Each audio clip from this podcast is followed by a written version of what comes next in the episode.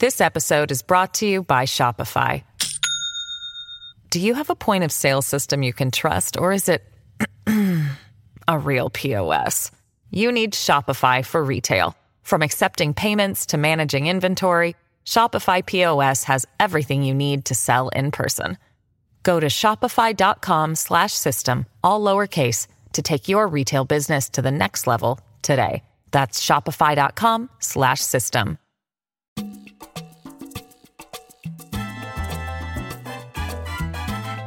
Hello and welcome to New Books in Caribbean Studies. I'm Stephen Rodriguez. Today I'll talk with Robert McGreevey, a professor of history at the College of New Jersey, about his new book, Borderline Citizens The United States, Puerto Rico, and the Politics of Colonial Migration, which was published by Cornell University Press in 2018. Professor McGreevey's monograph brings together the histories of U.S. colonialism and migration to understand the meaning and limits of U.S. citizenship through examining the United States' shifting and deeply asymmetrical relationship with the island from the end of the 19th century to the late 1930s. To do so, Professor McGreevey examines the debates among both Puerto Ricans and American policymakers regarding the legal status of the island, from the insular case era that defined Puerto Ricans as foreign in a domestic sense to later pieces of legislation that extended a rights poor version of U.S. citizenship. While McGreevey's book is grounded in legal history, his work elegantly slides between a number of historical literatures, including labor history, social history, and the history of the United States and the world. I'm pleased to have the opportunity to discuss this book with Professor McGreevey. Uh, Professor McGreevey, thanks for taking the time to, to talk with me today. Oh, my pleasure. Um, I thought we would just maybe talk first about how you came to this project um, and how some of your training as a graduate student might have influenced the kind of methodological choices you make in the book and also just the, the topic more generally? Yeah, I would say, you know, I started graduate school right after 9 11. So I started in 2002.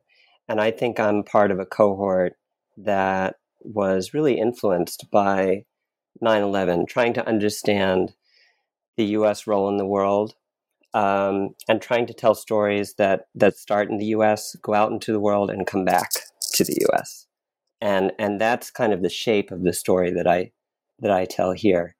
I, I would say another major influence was um, my experience studying abroad, actually in college many years ago, when I lived on a banana plantation in, in Costa Rica, and it was the uh, Chiquita plantation, which of course used to be United Fruit.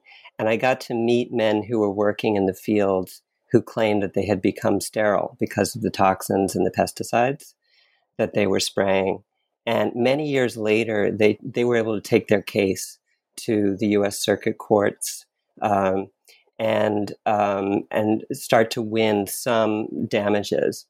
And that stuck with me too because I've, I've been very interested in how U.S. power operates outside the United States and um, to what extent uh, foreign workers might have the right to stand before U.S. court.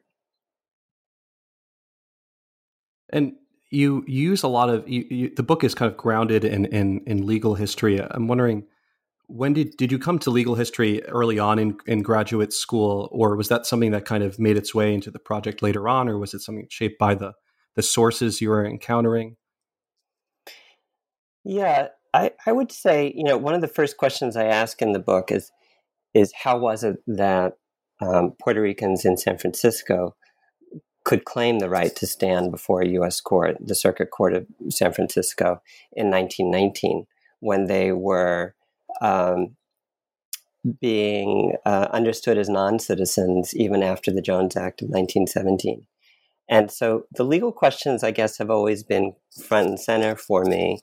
Um, in grad school, I had the privilege of working with social historians and legal historians, and I think there was something exciting for me in um, connecting those two fields, especially as I came to see how um, the meaning of law is often kind of played out on the ground. You know, it's not necessarily what's decided in the court, but how it's later interpreted by, say, foremen, um, employers, um, uh, voting clerics, etc. I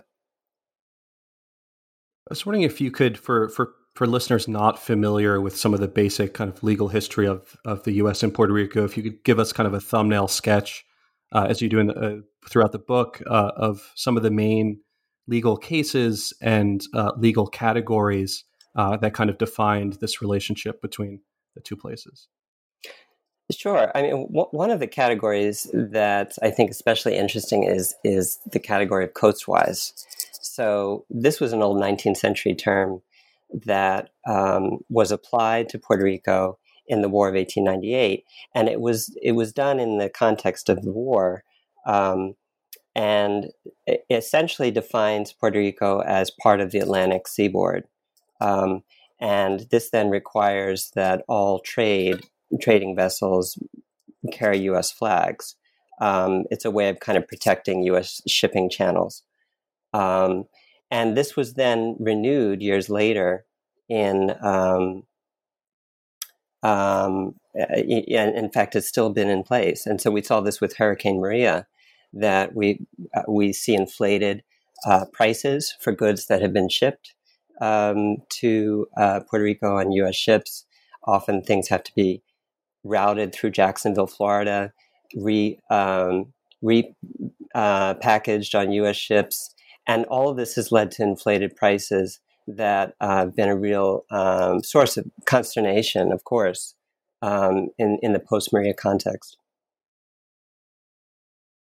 And so, one of the for a lot of people perhaps are familiar with the the idea of um, of foreign in a domestic uh, sense. Could you explain a, a, bit more about that specific uh, phrase and where it comes from, and and some of the problems uh, that that it created?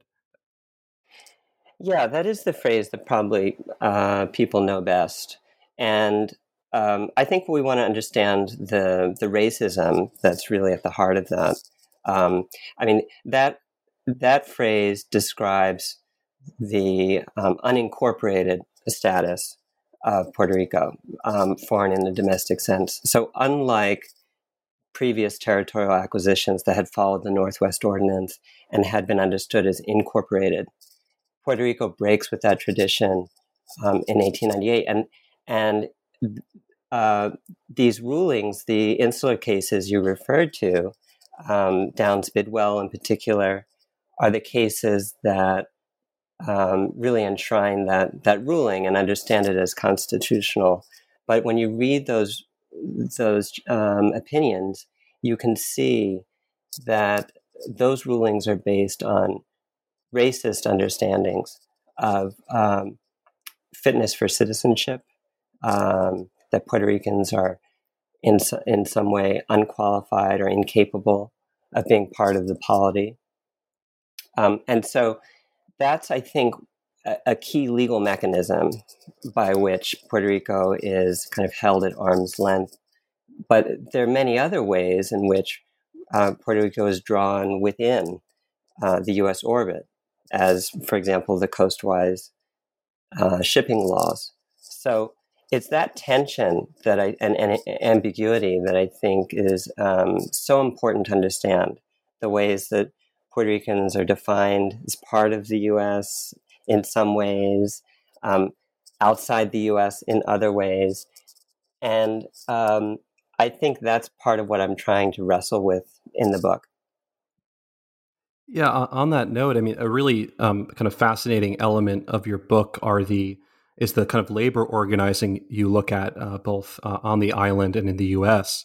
Um, and there, I think you the, you're kind of mentioning this this idea of the exclusionary and inclusionary um, relationship uh, between the U.S. and Puerto Rico in terms of the migration uh, laws. I was wondering if you could um, kind of talk about, for listeners unfamiliar, why was it like this? Why did we see this this you know rights poor version of citizenship that was uh, advanced later on?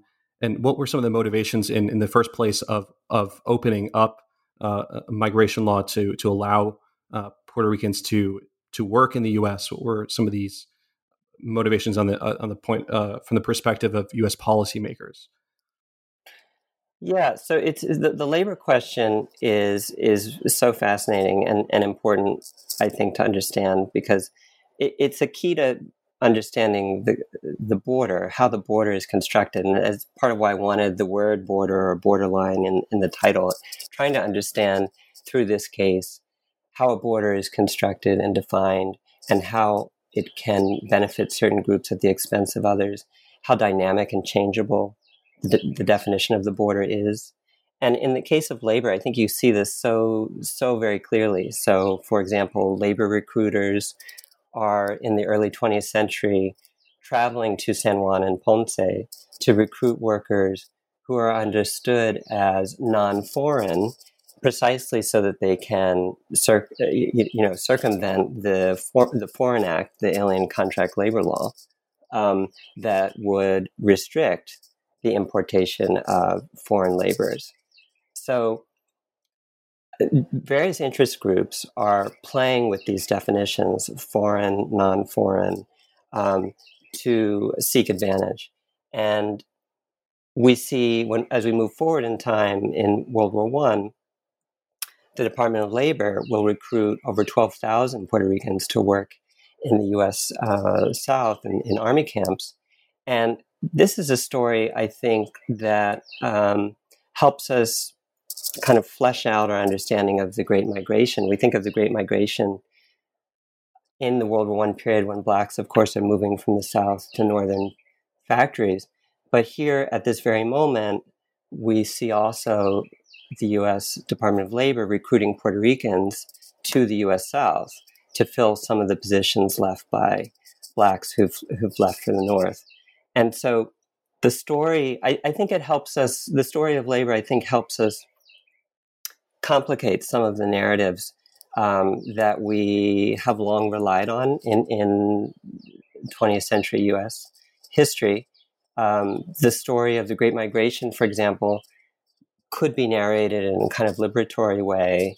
And um, by adding this colonial dynamic, I think we can see um, how um, the Great Migration is also a story of exclusion um, uh, you know, of, of uh, colonial groups. I mean, to the extent that Puerto Ricans are brought into the U.S. orbit, they are then, um, even after 17, after the Jones Act, they are then constantly faced with accusations that they're non citizens.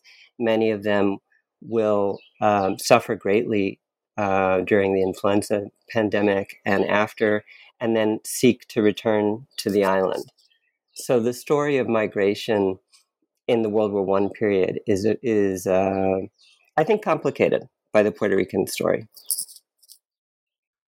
Yeah, and and I think in line with some some recent immigration histories, your your work tries to in some way provide a, a more kind of complete account of how these migration networks actually functioned. Uh, so so looking at kind of moving between the mainland and the colony and understanding that the, the kind of relationship between those two places and I was wondering what, uh, on this kind of spatial level, if that presented any challenges uh, for you when you were writing the book on, on trying to figure out how to move between those two domains, um, what to what to focus on and when. Yeah, uh, yeah, you you've really hit on something there. I mean, from the from the research perspective, this was a book that took me all over the place. Um, I mean, I think what was key was uh, was my time in San Juan working in the archivo with the Fortaleza collection. I was able to really find pieces of these different stories that I was not finding in the National Archives in DC. And so, you know, because it's a colonial history, the, the record is just scattered across so many different archives. And part of the joy of the project for me was to piece together these different elements to try to tell a coherent story. I, I think I was constantly drawn to the intersection, the dynamic uh, swirl, I would call it, um, of uh, where I would see U.S. colonial power and Puerto Rican migration colliding. And whenever I could find those um, two forces coming together, that's when I knew I was uh, on the right track. Um, you know, there were many times I, I knew I was not on the right track. I think all of us probably felt that. but um, especially in the Archivo in in San Juan, there were a number of historians um, kind of working alongside me on their own projects, and when we would take lunch breaks, I was always grateful they would kind of point me in the right direction. I'm wondering on, on this note of um, sources uh, for for graduate students who are kind of thinking about designing their dissertation or writing prospectuses. I was wondering if you could you know speak about what what this project was like when it was a dissertation, um, and you know if you were perhaps nervous about undertaking uh, s- such a wide range of archival work, um, and if you know if you ha- you were limited in in a sense and, and had to kind of uh, realize the the practical limitations and and do some further research when you were working on the manuscript. Could you just say a little bit about the kind of dissertation into book in terms of the the research component? Yeah, um, I think I was very fortunate because um, my advisor, um, Jackie Jones, was very willing to kind of take take on this project. You know, as a labor historian, as someone who's studied racial ideologies, um, but not as an expert in Puerto Rico, and so um, I had kind of a home base there with uh, someone who was really willing to work with me. But then the challenge that I had to take on myself was to to kind of build out my expertise, you know, to learn as much as I could um, about the Puerto Rican historiography, and um, and so that was really really on me. I mean, I think I think for many of these projects, um, there's no one no one person who can be the expert in, in all of it, you know, and so it's kind of on us as, you know, grad students, um, especially, you know, for those of us who might be interested in kind of charting a new course or um, combining subfields like I was mentioning. Um, I think there's that's some of the work that we that's on us in grad school is to kind of tap into different expertise of, of, of different advisors. Um, once I got through the dissertation, I think I realized that I wanted to do more with um, the pre 1898 moment. So I really started the dissertation in 1898, um, kind of thinking of it um, through a U.S. lens. You know, given that my training uh, is really as a U.S. historian, and when it came time to turn it into a book, I realized that I needed to needed to understand the Spanish colonial context before 1898 as well, and um, so that was another heavy lift, you know. Um, but um, the project took took me a while. I think I think you know some projects like this will take longer, but um, you know I, I think there's satisfaction in in in trying to draw together some of these disparate fields. You know the your your your kind of methodological um, pluralism and and you're, you're you're intervening on a lot of different historiographies, and I think that comes across in the, your source base. Um, I mean the, the the kind of this obvious starting point with the legal cases, which you you use throughout the book uh, very effectively, but you also draw on on a host of other uh, types of rich cultural sources to get at some of these racial attitudes that we were discussing earlier. Um, and, and, particularly in the the chapter about the kind of debates about the autonomy uh, charter. Um, I think you know these really kind of rich sources. I'm wondering if there was a particular source that you encountered when you were developing the project that really made you feel like, uh, you know, that that kind of excited you in some way because it was so rich, or it made you uh, it made you able to see kind of where this project was going if you had any kind of moment like that in the archives? Yeah i would say um, one example might be the um, the broadside that came out in um, in 1920 um, to uh, try to clarify for the American public that Puerto Ricans are in fact U.S. citizens after 1917, and um, this was something that I found in, in the archivo in, in San Juan, and I didn't find any trace of this in, in the U.S. archives. And um, part of what was so fascinating about this source is that in the end, it, it, it kind of creates even more ambiguity for whoever's reading it. Um, and I think, um, you know, Puerto Ricans in, in the late ten, teens and into the early 20s are asking for some form of identity card to prove their citizenship status, especially before employers. And this was what um, the um, Bureau of Insular Affairs came up with. They they continually said, "No, we're not going to issue a card, but instead we'll issue this broadside and you know staple it to telephone poles." Um, but I think I, I, think part of what's so fascinating about this document is just how ineffective it is, um, and how how little the bureau was willing to do to clarify the status of Puerto Ricans uh, even after the Jones Act was passed. And I think that speaks to the deep, deep ambivalence of uh, federal authorities and racial nativists in this period, who, in the end, may be most comfortable with an ambiguous status uh, for Puerto Ricans that allows them to be a kind of reserve army of labor, uh, expendable, um, and kind of um, you know, living at the whim of uh, U.S. authorities, easily deportable, etc. Was wondering if you could um, talk about how the U.S. approach uh, to Puerto Rico in terms of legal approach, and also perhaps the some of the racial uh, discourse changed um, o- over the course of the, the early 20th century. Um, you speak of the of tutelage, the language of tutelage uh, early on. Um, and I guess some of that comes out in, in, in the legal uh, discourse as well. But what are some of the main uh, changes that take place uh, as a result of um, protests and a kind of um, activism on, on, the Puerto Rican uh, side? Well, um, it, yeah, I think it's. I think it's really an important through line in this story the question of fitness for citizenship, because we see in the context of the US occupation in the island the debates around extending suffrage. Um, and so uh, the US ultimately decides on a very narrow definition of who, who could be considered an eligible voter in fact, it's a much narrower definition than under the Spanish crown.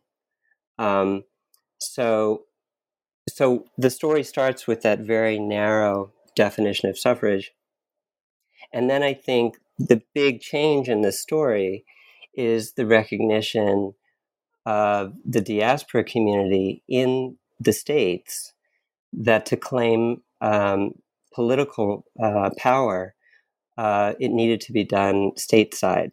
And so the book ends in New York, where we see um, a major push um, to elect the first uh, Puerto Rican representative uh, to represent the Harlem district uh, in New York. And this is in spite of the uh, literacy laws that had been imposed by the state that uh, presented a very real obstacle for voters. And so I think um, by the 1930s, we see um, the beginnings of real political power. Um, and it's established stateside with the recognition that um, that eventually this power could also then benefit those living on the island. This episode is brought to you by Shopify. Do you have a point of sale system you can trust, or is it a real POS. You need Shopify for retail. From accepting payments to managing inventory, Shopify POS has everything you need to sell in person. Go to shopify.com slash system, all lowercase to take your retail business to the next level today. That's shopify.com slash system.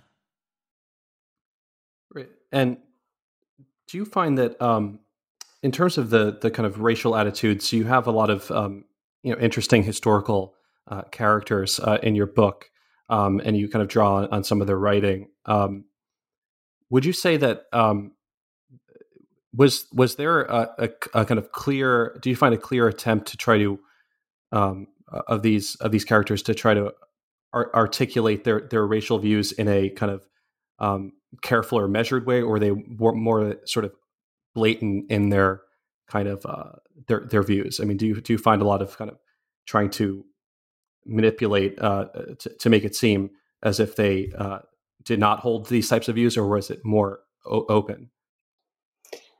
Yeah, well, so uh, part of the fun of the project, if I can say it that way, uh, is just how bald these folks were, you know, in terms of their um, racial rhetoric.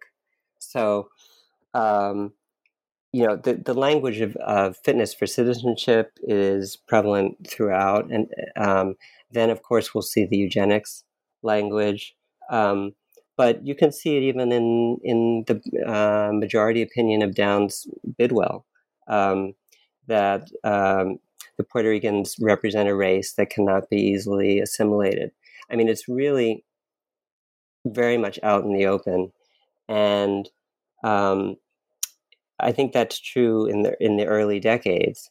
And then, you know, as things progress, you start to see um, some of that language shift, you know, but um, but for the most part, um, in this period, I mean, even even where I end, I guess I'm, I end in the in the 30s, and um, even there you can see racial nativists um, speaking of racial incapacity.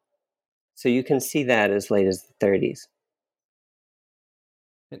I think it's interesting that, that, that you talk about the Jones Act and uh, this this point. And You mentioned that you know President Wilson found this to to, to be an embarrassment. There's kind of a, a PR nightmare to to not uh, ha- have uh, Puerto Rican citizenship. I mean, a limited uh, rights poor version, uh, as you mentioned. But um, I'm I'm wondering how you see this relating to some of the newer work on you know inter, uh, interwar internationalism and the kind of um, moral dimensions or, or, the rhetoric of um, equality that kind of was was part of that era. Do do you find that um, the kind of discussions that you see or, or the rhetoric ch- changes as a result of that? I mean, President Wilson seems to be pushing that, but is it a, a more general shift you see?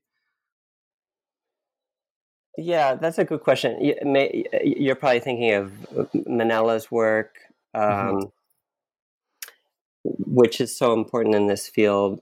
Um, you know, I think in the case of Puerto Rico, I do think that um, the labor unrest on the island, the widespread protests, thousands and thousands of people striking, I think this w- did represent a uh, potential source of embarrassment for for the Wilson administration, and um, you know, I think part of that may be, um, uh, you know, there's some been there's been some great writing on the suffrage movement domestically in the U.S. I'm thinking of uh, Allison Sneider's book, and to the extent that suffragettes were able to point to uh, the Puerto Rican case um, and say, "Oh, Puerto Ricans are g- being granted suffrage, uh, so should we."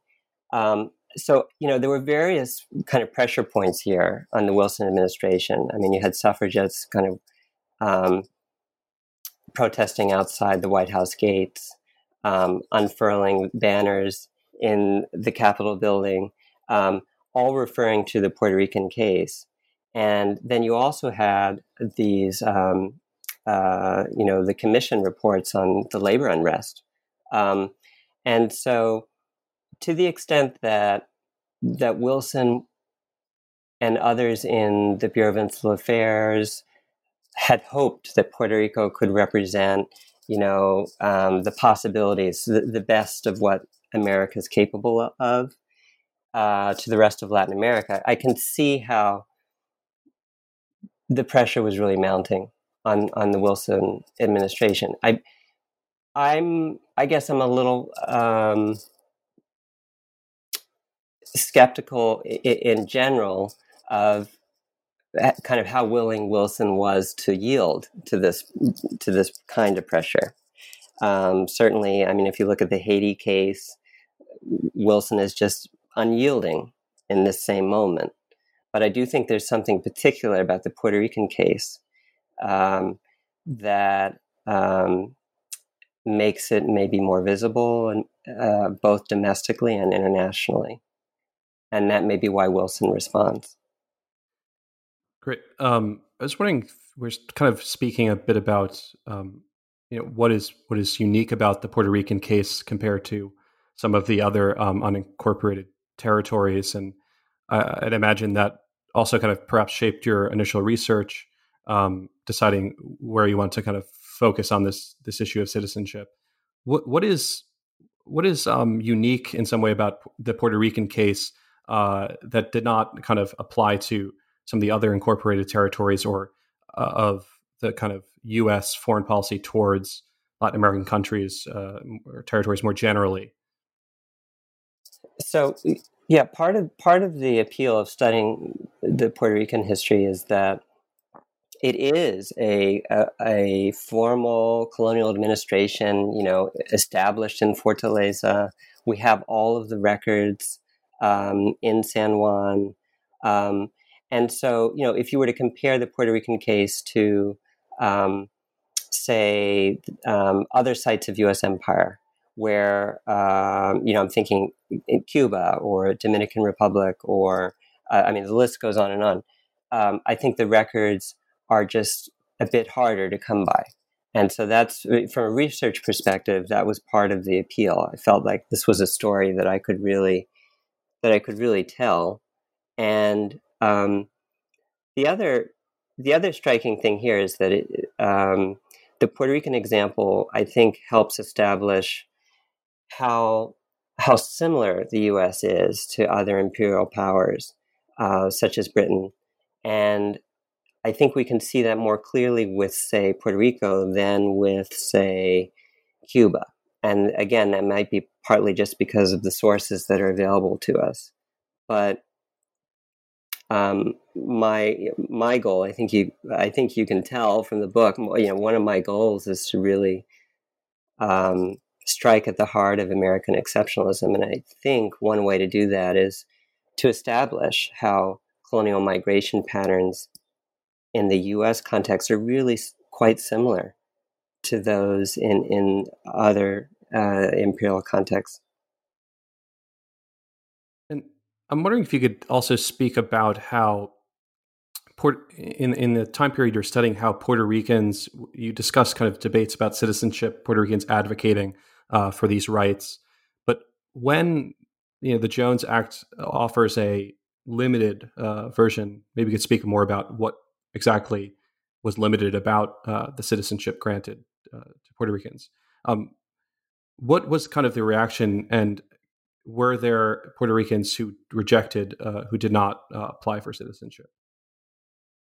Yeah. Oh, there were definitely there definitely were people that um, that rejected this citizenship, and um, interestingly, even even those who rejected it were still uh, eligible for the draft for the U.S. draft in World War One, and this is one of the reasons that I've been very skeptical of the argument that that the Jones Act was imposed simply to recruit soldiers in World War One. I. I think I think it's more nuanced than that. I think I think the Jones Act in 1917 is is so so severely limited. I mean, um, uh, there's there's no representation, for example, in Congress, no voting representation in Congress. There's no ability to vote for uh, president uh, only in the primary, but not in the general election um, for those living on the island. I mean, so so is a very limited form of citizenship, and then um, for those living in the states, they're able to establish a fuller uh, citizenship after a residency period that, that varies by state. But um, Yeah, but in in general, I would say that the 1917 um, Jones Act, uh, to me, the real effect is on employment, and that that's the story that I try to tell. I mean, the Jones Act does not confer political rights in the way that we might expect. Instead, what I think we see are um, the kind of basic rights of employment. So, earlier in the book, I discussed the national status that was established in 1904 and how that status really did serve to limit uh, Puerto Rican employment at uh, the level of the federal government. So, we see, for example, the Navy is unwilling to consider Puerto Ricans that are defined as nationals. Um, and then in 1917, with this new definition of citizenship, we see that the federal government is now actually recruiting um, thousands of Puerto Ricans to work in the United States. So I see the big shift there in terms of employment eligibility. And this is why I connect in the book the 1917 Jones Act to this this dramatic uptick in migration to the U.S. Um, as employment becomes more and more viable for Puerto Ricans with this status.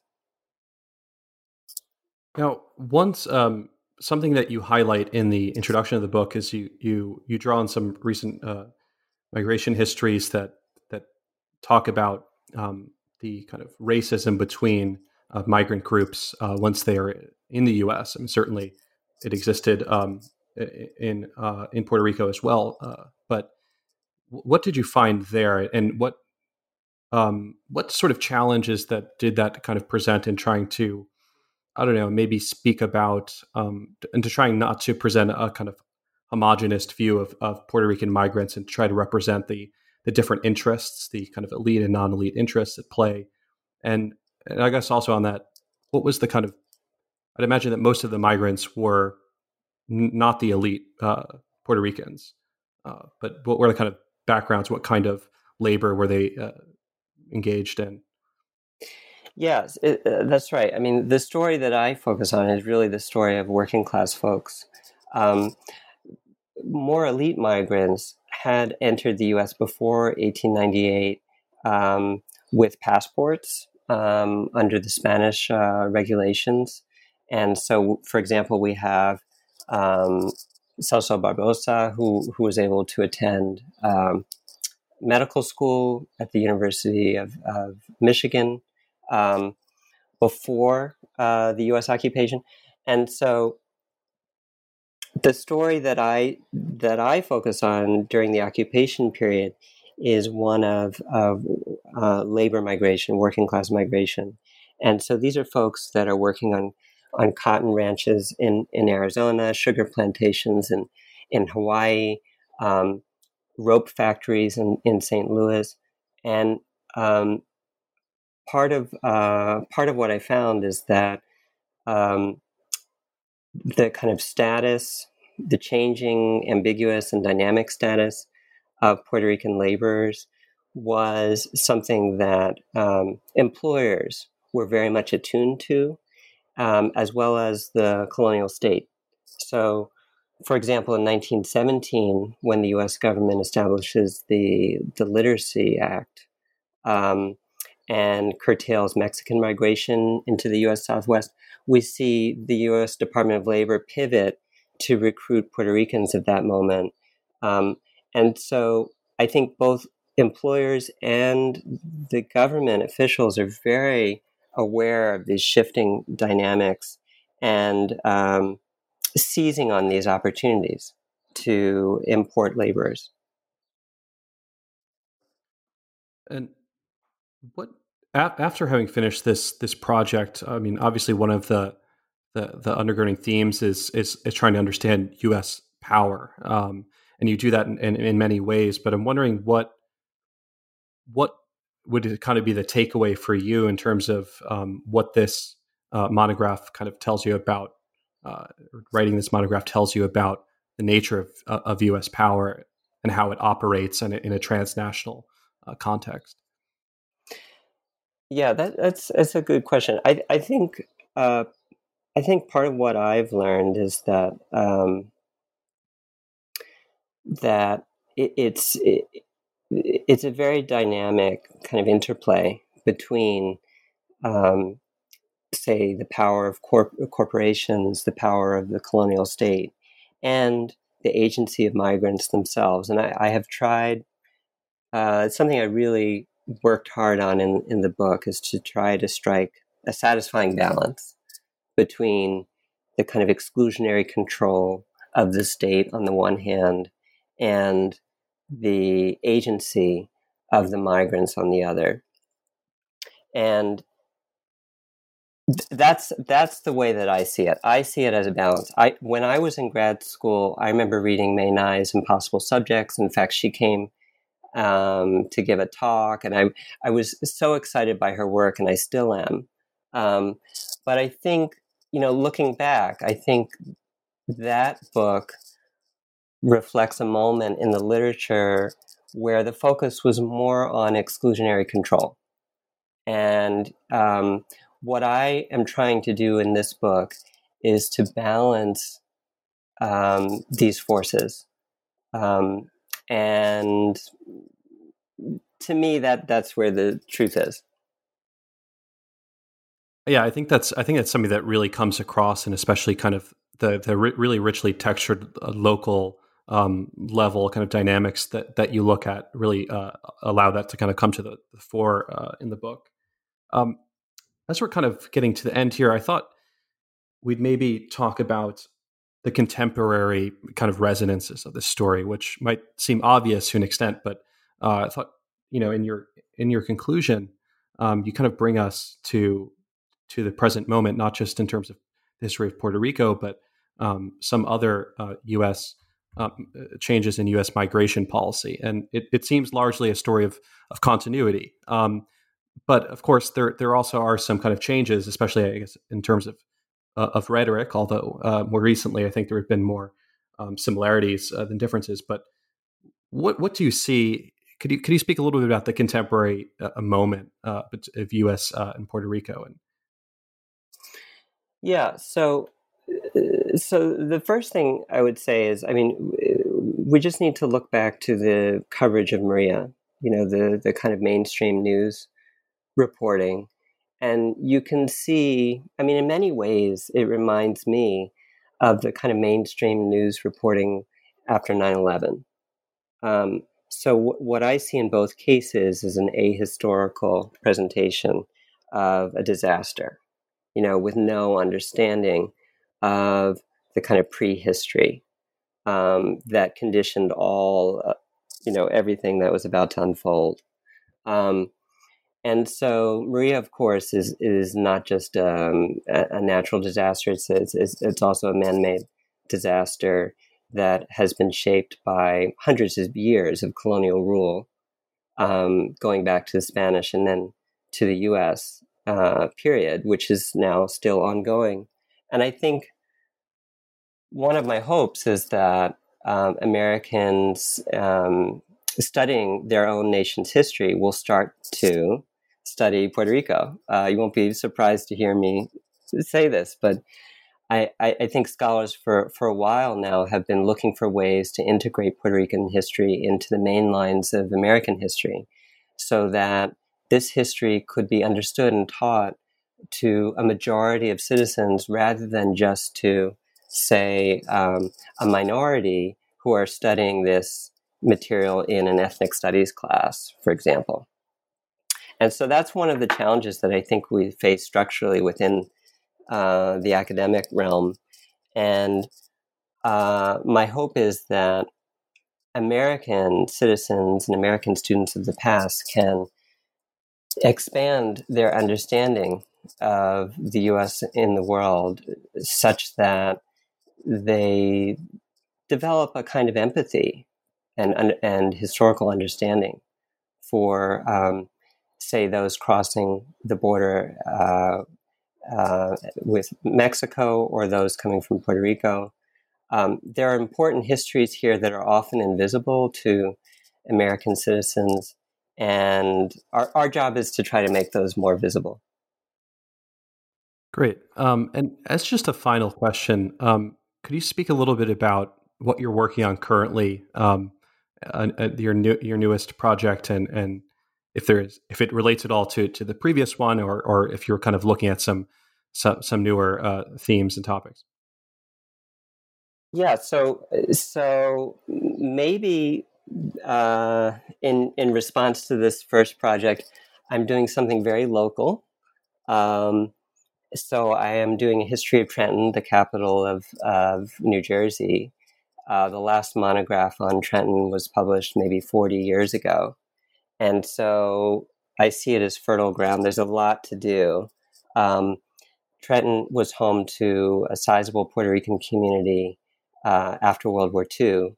And so I've started work on an article I'm calling Colonial Airlift that focuses on um, the arrival of the early Puerto Rican um, um, uh, yeah, early Puerto Rican um, veterans in say 40, 45, 6, 7 that are um, uh, coming out of Fort Dix into the city of Trenton. And trying to tell the story of uh, those early years and um, and then the the challenges that they will face um, over the next couple decades, especially during the period of urban renewal. And so um, the city will be re- remade uh, with a new highway, much like many American cities. And it'll be the Puerto Rican neighborhood, the black neighborhood, and the Jewish neighborhood that will be targeted for highway expansion.